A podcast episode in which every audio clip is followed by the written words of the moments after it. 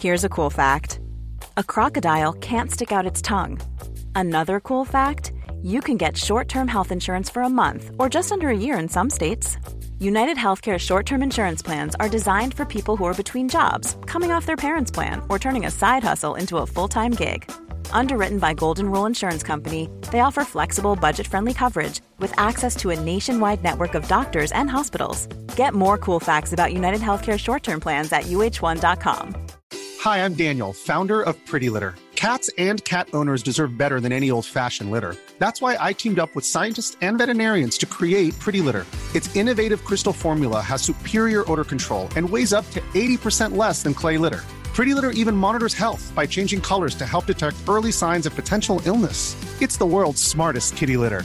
Go to prettylitter.com and use code ACAST for 20% off your first order and a free cat toy. Terms and conditions apply. See site for details. Everyone knows therapy is great for solving problems, but getting therapy has its own problems too, like finding the right therapist, fitting into their schedule, and of course, the cost. Well, BetterHelp can solve those problems. It's totally online and built around your schedule. It's surprisingly affordable too. Connect with a credentialed therapist by phone, video, or online chat, all from the comfort of your home. Visit betterhelp.com to learn more and save 10% on your first month. That's BetterHelp H E L P. Girl, real talk. This whole it's a new year, time to reinvent myself trash is not the vibe for 2024. You can find someone who loves you for you, as you are. You don't need to read a stack of self help books, only eat sad salads, or like start meditating at 5 a.m. to be ready for dating. So, yeah, my advice is to download Bumble and find someone who embraces you the way you are right now. Let me know how it goes. Say goodbye to your credit card rewards. Big box retailers, led by Walmart and Target, are pushing for a bill in Congress to take away your hard earned cash back and travel points to line their pockets. Senate Bill 1838 would enact harmful credit card routing mandates that would end credit card rewards as we know it. If you love your credit card rewards, visit handsoffmyrewards.com and tell them to oppose credit card routing legislation paid for by the Electronic Payments Coalition. So astrology like located me in time and space and I felt like I existed for the first time. I was like, "Oh my god, someone sees me. I actually have an outline. I am different than everyone else."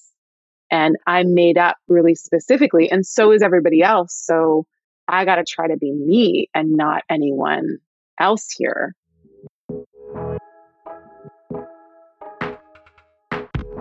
I'm Jordan Kisner, and you're listening to Thresholds, a weekly series of free ranging conversations with writers and artists about moments of epiphany or transformation that changed their lives and their work. A moment that they stepped across, like a threshold, into something new, and the way that experience changed everything they wrote afterwards. Quick note I, Jordan, am taking a brief break from hosting this spring to work on some other projects. And while I am off mic, we are really lucky to have Mira Jacob occupying the interviewer seat. Mira is a novelist, a graphic memoirist, and an all around brilliant mind and excellent conversationalist. She was our very first Thresholds guest, and I have never stopped wanting to listen to her talk. I also was excited by who she wanted to talk to for these shows. I'll be back later in the spring, but until then, Mira's got the host mic. I read my first Chani Nicholas horoscope in 2014 and thought to myself, what the hell is this? My second thought was more. Find more. Where the horoscopes I had grown up with had a kind of mirror, mirror on the wall vibe that always left me feeling like a desperate narcissist or a shrewd narcissist, Chani's landed differently. Choosing clarity over obscurity, groundedness over woo woo, her voice was that of the practical revolutionary. Yeah, she pinpointed why my extreme Capricornness left me on the occasional spiritual mountaintop, deeply alone and muddling through it. But she placed that trait in the context of a larger community, a shifting political landscape, a country that was fast becoming Trump's America. I clung to her words for the entire three years I drew my memoir about raising a brown boy here. I was hardly alone. So many of us found Chani in that moment, found something both hopeful and actionable in her reading of the stars. I still look to them at the beginning of each week as a kind of cheerful compass, a wink across the universe from a fellow traveler who wants us to understand how the sky at the time of our birth gave us our own unique imprint, and how that imprint can change the systems that are hurting all of us. If that sounds like a lot for a horoscope, it is. And her book, You Were Born for This, is all that and more. I'm also deeply addicted to her app, which I cannot recommend enough. I was thrilled to talk to her. You know, I think meeting my dad's second wife's mother, her name was Anita Levin, and she was one of the meeting her was one of the most formative moments of my life because she was the first person that I met. I was 11 years old when we met. And she was the first person that I'd ever met that felt like an adult that was trying to be an adult, you know, like that an adult that was working on themselves and trying to help other people. And she was a Reiki master and was someone that was just like an incredibly wise and powerful person. And I think she was one of the first women that I met that was really in her power in a way that wasn't like my grandmother was really powerful, but I don't think she was really conscious of her power or, you know, came out of kind of a different era. And when I met Anita, she was, she just had a presence about her that was very unapologetic and was clear. She made it clear that she was working on herself. Like there was a, a conscious awareness to her, like nothing got by her. And so I went from, you know, mostly being surrounded by adults that were trying to be unconscious and they were really in their addiction to meeting her and she was doing the opposite. And it made me feel for the first time in my life like another way is possible. This is so interesting because one of the there's two things that you're saying that um that honestly would not have occurred to me as a kid. And one is that is that this was an adult who I think you said was trying to be an adult, was showing up as an adult. But mm-hmm. also part of that was that she's a work in progress. She's actively working on herself. Is mm-hmm. that, are those the two things? Yeah. Yeah. Had you, and you said that other than this, other adults in your life had not kind of shown up that way. Did you just say that they were in their addiction? Yes. So most of the people, I grew up in a small town that was very much a party. And it was very much like the remnants of the 60s and 70s that just folded into the 80s and just kept going really but there, everyone was really trying to everyone was very much like a if we want to use like jungian terms like puer puella um, peter pan type characters everyone wanted to remain young and when you're caught in your addiction there's a lot of negating of responsibility which is the antithesis of maturity so when I met Anita, I was like, oh, this person feels mature in a way that is. And she was also very gregarious and funny and, you know, very much like, uh, also had a very youthful spirit. But I think it was about wanting to be accountable for who she was and what she did and the energy that she brought into the room. Whereas I grew up in a party, so everyone was just kind of broken into a million different fragments because you never know who you're going to get when you're surrounded by people that are in and out of being inebriated. Yeah. I'm so curious about the party and also who are you then at the party when you're growing up in it? When you're growing up in a party, you're either you're invisible or you are a bummer oh Those are not great choices. Mostly you're invisible, but if you dare to say anything or take up space, then you're a party pooper. You're a bummer. You're, you know, you're crashing the party. You're a voice of maybe not reason, but you're a voice that reminds the people that are in charge of you that they actually have a responsibility to someone besides themselves that they're not adhering to. So you are the repository of a lot of things. You're also, if you're the only one conscious at a party and your child, then you're also absorbing a lot of stuff that's way beyond your years. Yes. And you don't know how to make sense of it.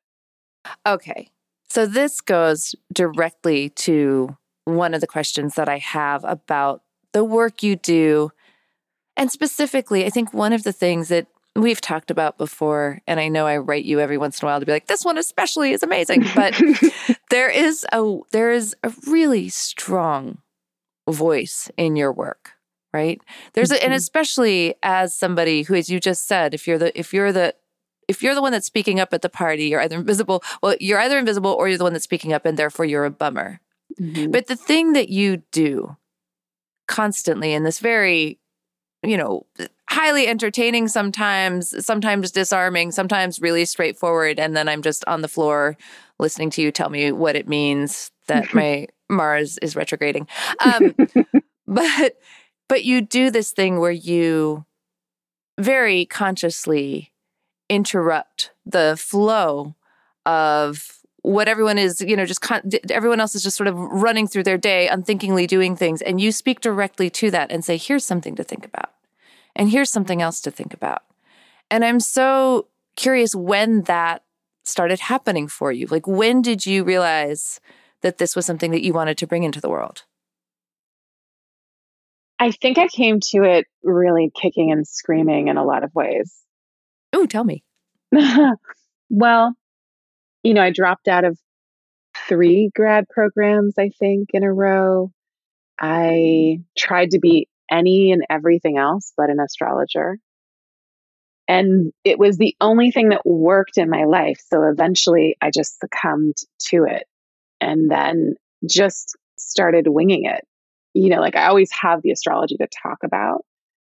And because I've been obsessed with healing and healing modalities since I met Anita, which was when I was 11. And like, I learned that there was, you know, such a thing called therapy and you could go to people and like maybe feel better or learn some skills about how to be a human and like live a life. uh-huh. I've been like obsessed with that. Like, what does it mean to heal? And so, and, and then I also was very much into acting and performing. And so I feel like both of those things coming together has given me uh, both of those things show up in my work now in ways that I would have never known back then, but that I'm like, of course, of course, uh, like this is that was really helpful. All those acting classes were actually really helpful for me learning how to deliver a statement about something because that's now literally what I do. But none of this was planned. All of it was an accident. Okay, so wait, three you dropped out of grad school three times. You just said, yeah. Could Three grad me, schools in a row. Okay, what what for what grad school for what? I was going for my MFT, marriage and family therapist. Got you. Okay, license, so you yeah. knew it was you knew it was going to be in healing of some sort. Yeah, at that uh-huh. point, yeah. Uh huh. And then um, the astrology comes in how? Well, the astrology was always there because the first time I got a reading, I was 12. So I met Anita and I got an astrology reading basically at the same time. And she's the reason why I got an astrology reading. She sent my dad and his new wife, her daughter, and their kids and me to a group astrology reading. And the astrologer wow. just like, you know, laid it all out for us and was like, this is who you are, and that's who she is, and this is who he is, and that's who.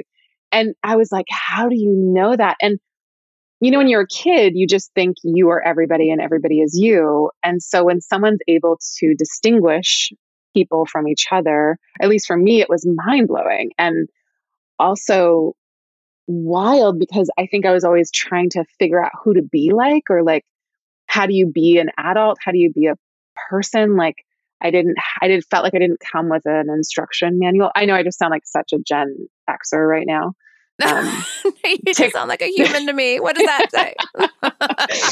like none of us got parenting, so Yeah. we all just ended up like, I'm really lost. It's weird to be a person. Um, and so astrology like located me in time and space, and I felt like I existed for the first time. I was like, oh my God, someone sees me. I actually have an outline. I Mm. am different than everyone else. And I'm made up really specifically. And so is everybody else. So I got to try to be me and not anyone else here. Say goodbye to your credit card rewards. Big box retailers, led by Walmart and Target, are pushing for a bill in Congress to take away your hard earned cash back and travel points to line their pockets. Senate Bill 1838 would enact harmful credit card routing mandates that would end credit card rewards as we know it. If you love your credit card rewards, visit handsoffmyrewards.com and tell them to oppose credit card routing legislation paid for by the Electronic Payments Coalition. Wow. Wait, the first time you realized that was that scary or empowering or both? I think it was just, I was so hungry for anything like that that it was just like, you know, having a drink of water in the desert. Cause so it wasn't like even like a conscious thought. It was just like, I need more of this. What is this? When you started with astrology, you were writing. I've seen you make this. Uh, to, well, that's how I first experienced you, I should say. I experienced you first through the writing. Yeah. Um, and then since then, I have watched you sort of emerge more and more across social media as a person who can also speak um, very eloquently to the Mhm. moment. Sometimes I'm like, how did you how did you do that in one take?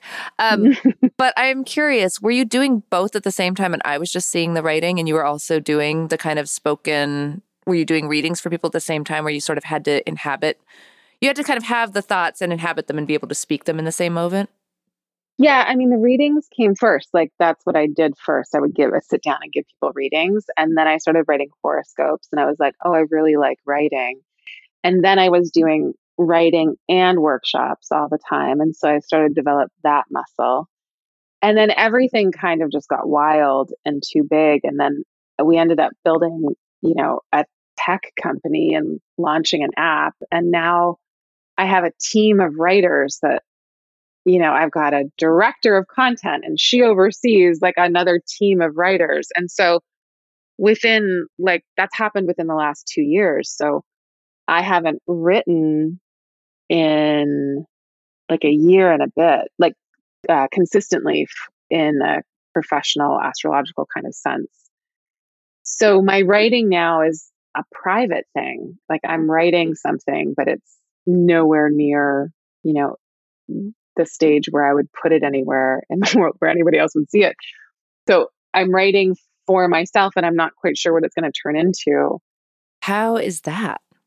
It's really, oh, it's so good, but it's so uh, intense and very cathartic, really healing because I'm just showing up and writing about what's going on for me that morning. And then I've got a kind of structure that I'm going to move into, but I'm not quite there yet. So I'm what I'm what I realized I was doing is I'm just like kind of pouring out whatever's there onto the page and then seeing how it's going to take shape and then and then I'll start writing into a structure. But I think I kind of just needed to like let out like a a primal scream in writing form.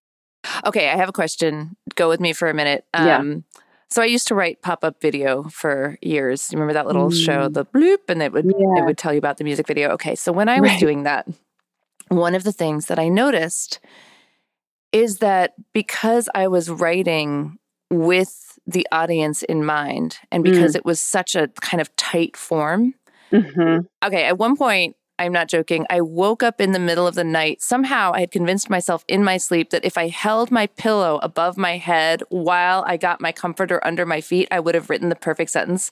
I don't know why this made sense to my sleeping body, but it really did. And I think it was just the amount of duress I was under Mm-hmm. with trying to write for an audience. And one of the things I noticed when I went back to grad school was because um, I left to go to grad school, which believe me, everyone was howling at that idea. Mm-hmm. But mm. when mm-hmm. I went back, it took me a while to lose the feeling of being watched as I wrote. Mm-hmm. It took me a while to mm-hmm. lose the feeling of like, I have been doing this kind of writing for consumption.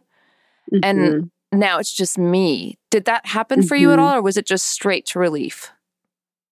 No, it's it is it's much harder to write without that kind of well, it's like a, once you're used to that kind of training, like this is the this is the thing, this is the little trough I have to fill up, and then I go on to the next one, and I go on to the next one. It's really like I call writing horoscopes the bartending of writing because you're just like, got to write twelve of these, and then I got to write them again next week, and I got to write them again next week. It's just like you know, do the dishes, pour the drinks, do the dishes again. Um, obviously, I also bartended a lot in my life. and, uh, stable money. I, I dream about it. That's what I dream. I'm like, I can always go back to bartending. Uh huh. Um, and uh, yeah, so then when I go to write other stuff, it's like it's like sloshy, like has no form. There's no point to it. I babble a lot until I can, yeah, grasp a sentence. It's kind of annoying at first because I don't know what I'm supposed to write. You know, I'm just like, okay, I'm here at the page. Kind of like morning pages and just seeing what kind of what comes out. But it's it's not as there is an there is an arc, like the beginning, middle, and end. Like I'll start somewhere where I'm really cranky generally and then write about that and then kind of move through something and then by the end I feel better. It's kind of like a meditation.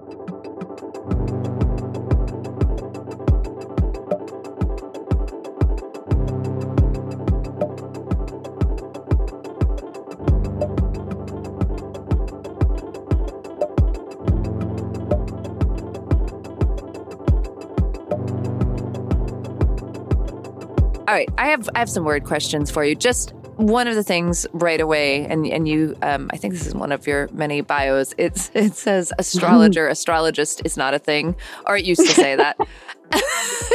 can can you tell me just what when did that come up, and when did you decide that that needed to be addressed? I don't know because I'm an asshole. Um, yeah, yeah, that's I what I was thinking. People, no you know, like some people say astrologist. I don't know. I, there's a friend of mine who did a podcast on it. I haven't listened to it yet. There's a whole like discussion about it.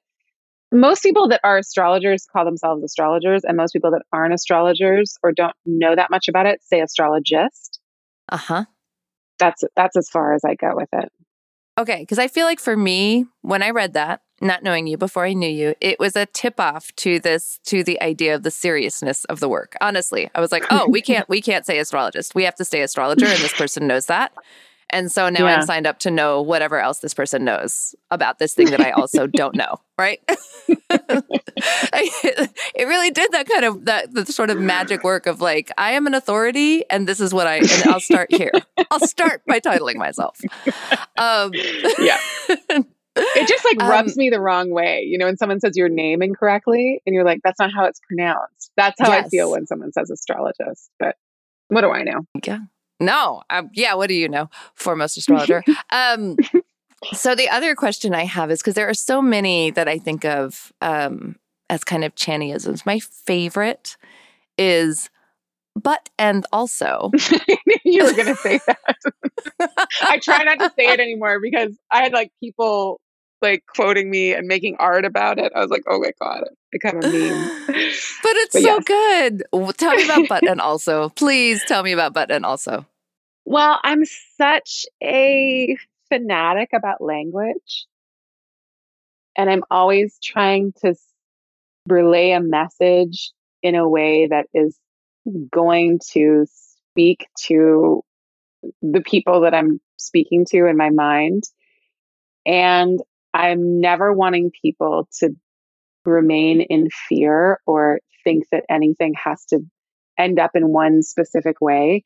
And because I'm not talking to people in person, I'm just like babbling away in my recording booth and trying to translate the astrology to them. I want to like open, I want to keep us open to how things can turn out and to what we can do with the moment. but mostly it was just an unconscious thing. Um, have you ever had anyone get upset with you about oh my god a horoscope? Everyone's upset with me. the world is a place of people that are upset with everybody. Um, yeah, I get people all kinds of upset with me about all kinds of things. Always, always have. Because they I feel that doing you've something wrong. if- okay, okay. if But is that it? When they get upset with you, is it because they they feel like you've prescribed a future that they don't want, or what is the general level of upset about? Yeah. Generally, people are like, "Why don't you just stick to the astrology, lady, and stop talking about politics?" Which I, I think saw is that yesterday. hilarious. Mhm. Yeah. Oh, yeah. Did someone say that to me yesterday?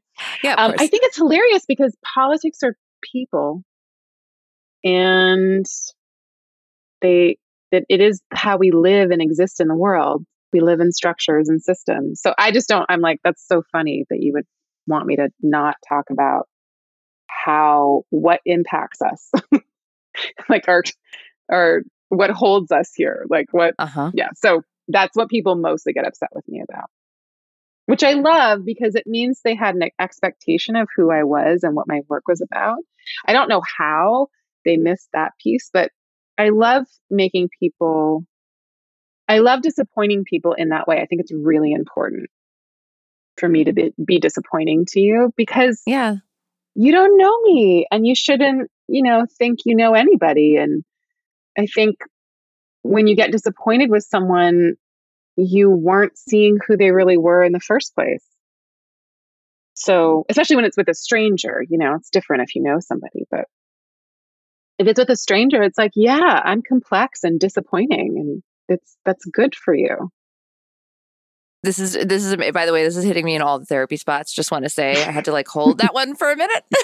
I'm gonna go say that to myself uh, when I'm driving home. if you're disappointed with someone, because you didn't see them. But really, Yeah. there's also something like I I feel like the space that a lot of people hold for astrology is like somewhere between like witchcraft, um, hocus Mhm. pocus, and like a fortune cookie, right? There's this Yeah. there's this way Yeah. in which in which you are not supposed to um, take it seriously or take Mm. it to specifically talk about these many systems that we Mhm. are under the Mhm. boot of. And this is exactly, you have gone exactly in that direction. I did not see that actually in astrology before. Were Mm. there other people that led you to that, or is that something that you came to on your own? I have a really hard time being anything but who I am. So, and that's a very fortunate and very unfortunate quality about me that um, if I'm going to do anything, I'm going to be really honest about it. And so when I started writing, I was like, it was because I saw things in the world that were reflected in the astrology. And I've always been a person that's really interested in mm-hmm. the world and also in injustice. And because I grew up in the way that I did, where no one wanted to see the truth, my whole being is bent towards but look at this thing. This is what's causing us pain, or this is where the suffering is. Why don't we look here and solve it? Because I'm I'm still trying to like fix my, you know, it's part of my way of being in the world because I was trying to deal with my own trauma, I think. So there's, there's like a lot of similarities between growing up in a family system, which, you know, most of us do, that you're like, oh my God, I can't believe the whole family is ignoring this thing. And looking at the larger system and how brutal it is and saying, how do we live like this? Like we could fix this. And that frustration, you know, I had and a lot of us have as kids is like we grow up and we're like, okay, I'm going to try to do something about this. And so that was how I got into writing because I was like, well, my lens is astrology, but I'm looking at all this other stuff and they match in this really specific way. And that I found interesting. And so I think it was just always part of my own therapeutic process to talk about what is not working and what could be. Do you remember when you wrote your first horoscopes? I yeah, uh, yeah, I would write I think blog posts more. Like I would Mm-hmm. write about about what was going on. And then I would and then I started writing horoscopes and they were just so long and unedited and rambly and horrible, I'm sure. and then I started to like convince my friends to edit for me, and it was like a long process. And then when Sonia and I got together, she became my editor and saved me, and anybody who wrote who read me. We were talking about your wife, Mm-hmm. Yes. who right, um, just Yeah. just in case people don't know, Yeah. um, who also shares this same need to both truth tell and interrupt and rethink the structures. Yeah, hmm that Yeah, fair? she Is that a is. fair way to say that? Yeah, Sonya Passi. She is the CEO of our of the company Chani Nicholas Incorporated that does the app and all the other things. And then she also runs a nonprofit called FreeFrom, and sh- that nonprofit works at the intersection of gender based violence and economic security or economic injustice via gender based violence. And she is a brilliant thinker and activist and doer that knows how to solve and make way for systems change, I think. Yeah. She moves right to solution. Yes, I know this too. I love it. It is. It is. it is one of her amazing qualities, right? Yeah. Um, yeah. To sort of see through it, and I sometimes think like, how did these two people meet each other? It's amazing. Um, were there actual lightning bolts around them? But I think the thing that you're the thing that you're saying about when you were first writing the horoscopes, I'm really curious about how long it took you to feel like, oh, this is my this is my voice. I have found my voice because I know that for me, like even when you were saying that, oh, it was long and it was rambling and it wasn't really the thing. And then there's so there's that person. And then there's the person right now who if I were to say, Chani, you have to write the 12 horoscopes right now, you would know how to go into a room and Mhm. dial it in right away, right? Mm-hmm. Yeah.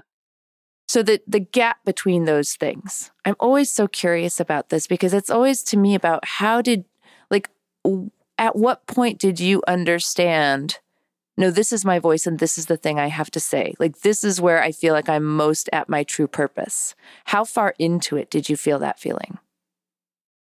Mm. I don't. The what I know for sure is that you have to do things at least a million times before you have any idea what you're doing. And like every time you do something that you're going to do again, like sit down and write 500 words or sit down and write 12 horoscopes or whatever the thing is that you're doing, every time you do it, you're energetically coding your system for the kind of time, talent, energy, thought, whatever it's it's going to take physical energy, emotional energy, intellectual energy, all of it. And so I just know that every time I do something that's repetitive, I'm mapping that in my being and that it's going to be easier next time and clearer next time. Just a little tiny like nano fraction easier, but enough to to have like a little bit more flow. And it doesn't mean that some days writing isn't like just an avalanche of despair and hardness, and then other days it's like, oh, okay, I wrote those really quickly, or I wrote that thing really quickly. But still, all of those little moments are so important, and so I think I knew that something was working when people would like come up to me and say things. Like I was just so shocked that anyone would read anything that I wrote. And so I was like, oh, well, this is this is landing somewhere. And then I felt a responsibility to the art of writing itself.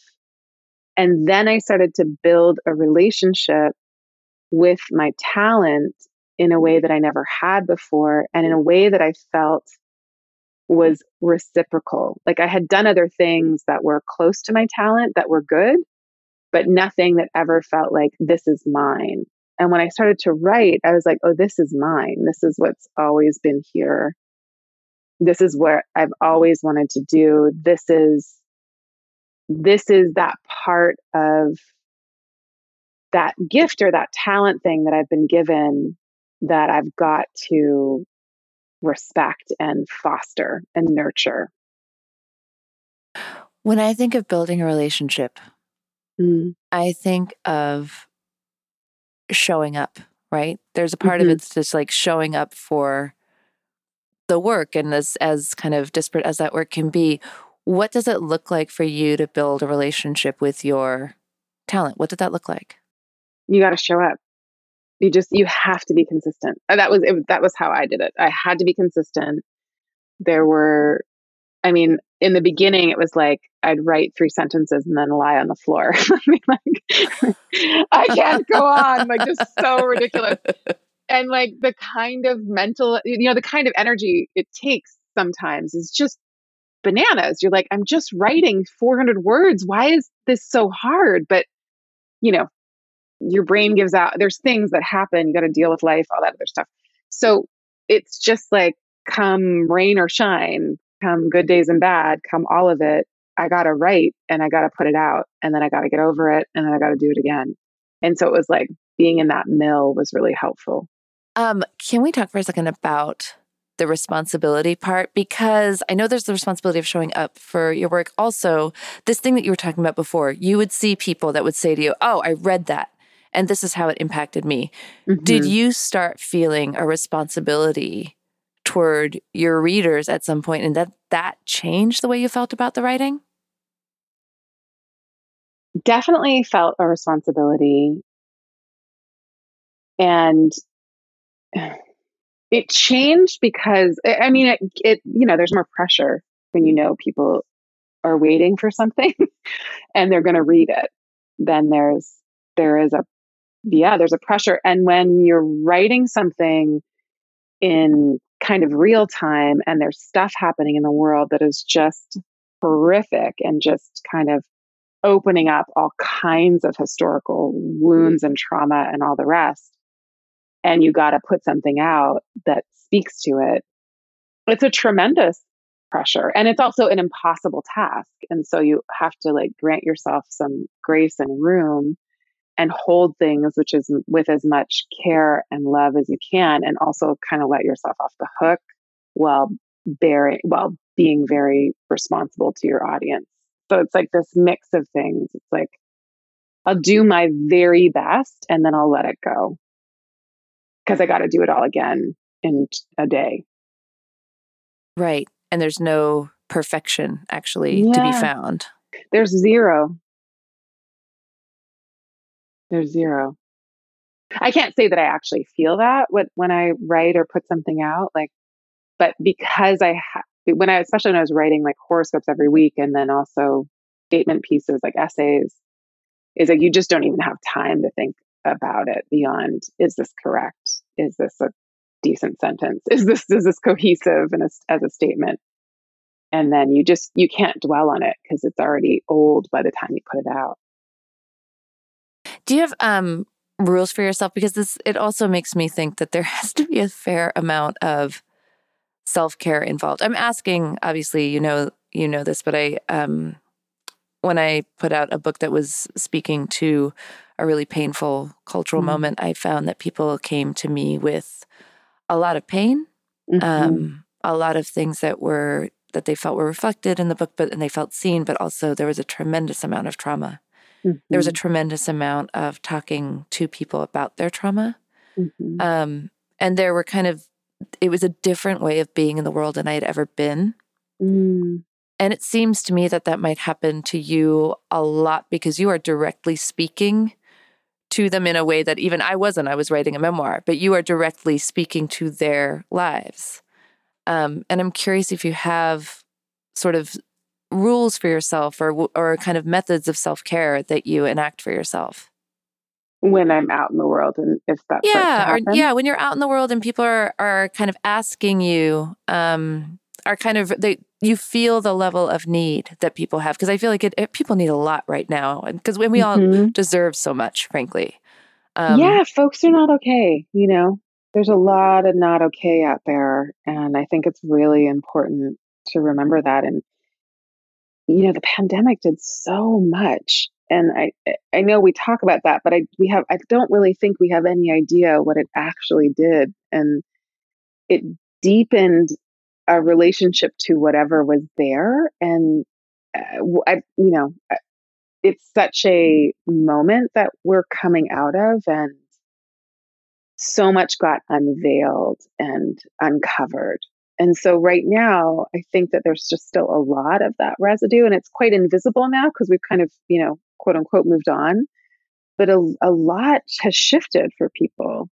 So I, you know, when you, you put your work out in the world, you're speaking, when you're speaking to people, I mean, I would think, Mira, even with your novels, like with the, the novel before, like, didn't people have the same kind of like when you're telling your story and people can see themselves in your story? Yes. Yeah. I would think people are mm-hmm. always like, oh, I relate and this is why I relate. This is how I relate. And I just know that it's not about me. It has nothing to do with me. And people are having an experience of themselves in front of me and that it's going to happen and the the most helpful thing i can do is try to like wrap them up and not not uh it it just has nothing to do with me. So i i tend to you know give it back to them. And i think it's really important for artists not to take that home.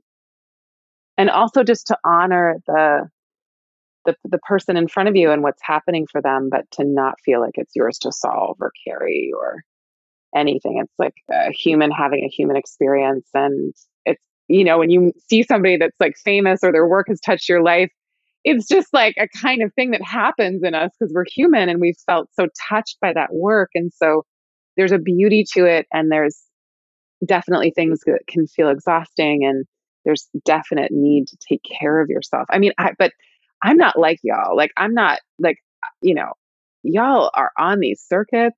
you go to conferences.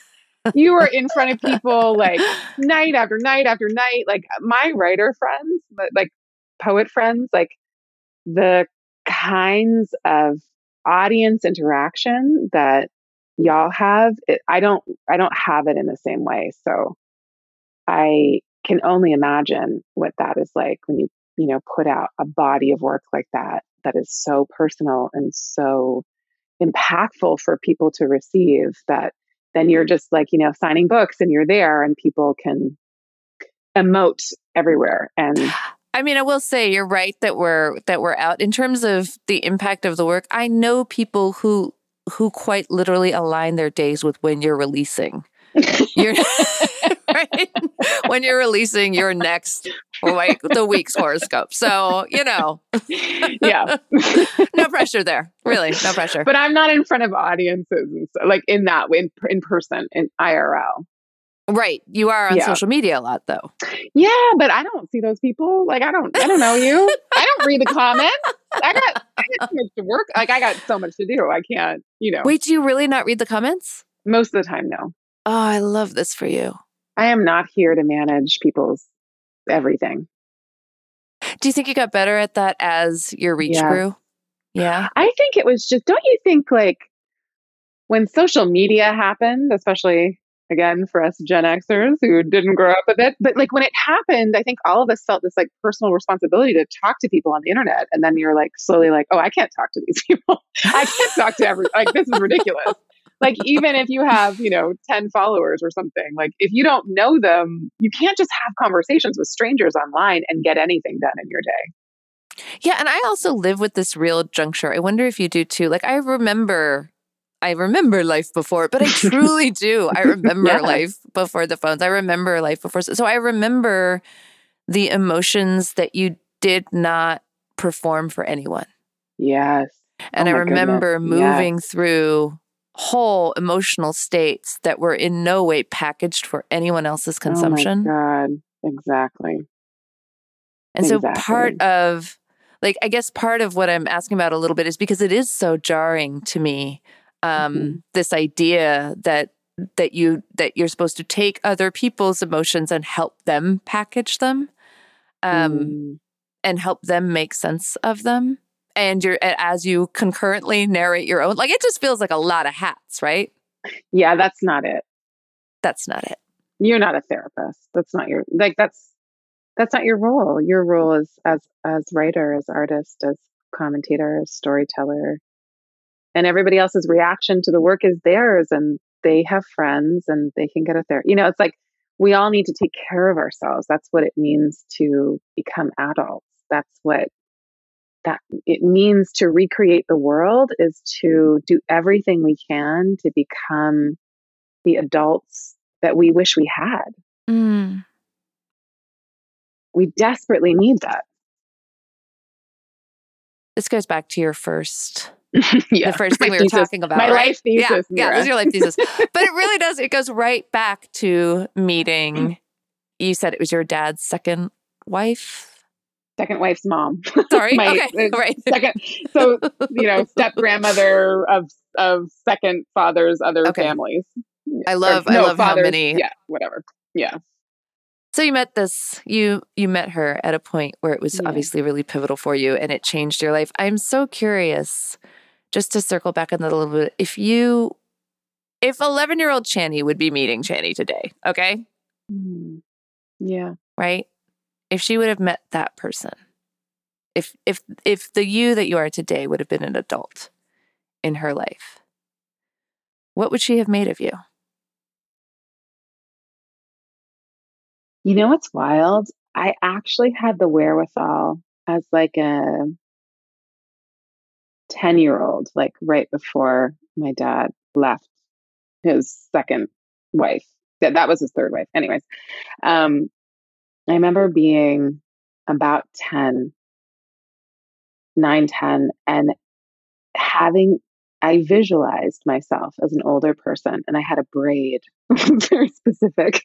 My hair, her hair, my older me had a braid going down her back, like a French braid. And older me would sit at the end of my bed and talk to me and console me. Oh, I love Yeah. that for both of you. I love that. so uh, yeah, I had a lot. I had a lot of that in my fantasy world. So, I mean, I think younger. I mean, that's the work I try to do every day. Is that's what I was doing today when I was writing. I was writing to that younger me, like, "Hey, I'm here. I love you. Like, I'm going to give you everything you need. Like, you don't have to look anywhere else for it. No one else is going to give it to you, actually. And I know you didn't get it from anybody else, but I'm here to give it to you. And it's like the work of talking to those young parts of self that didn't get what they needed is like one of the most important things that I can do in my day is talk to those parts of me and just be like, I know you didn't have it, but all I can do right now is be what you didn't have and be relentless in my ability to hold space for you and remind you that you can relax now and you're safe. Like I'm safe. Thresholds is produced by Jordan Kisner and Drew Broussard. Music and editing by Laura Faye Osherwood of Arthur Moon. Our art is by Lorelei Grossman. Special thanks to our hosts at LitHub Radio.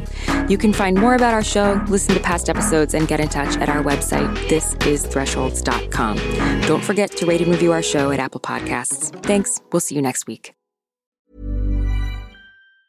Planning for your next trip? Elevate your travel style with Quince. Quince has all the jet setting essentials you'll want for your next getaway, like European linen, premium luggage options, buttery soft Italian leather bags, and so much more. And is all priced at 50 to 80% less than similar brands. Plus, Quince only works with factories that use safe and ethical manufacturing practices.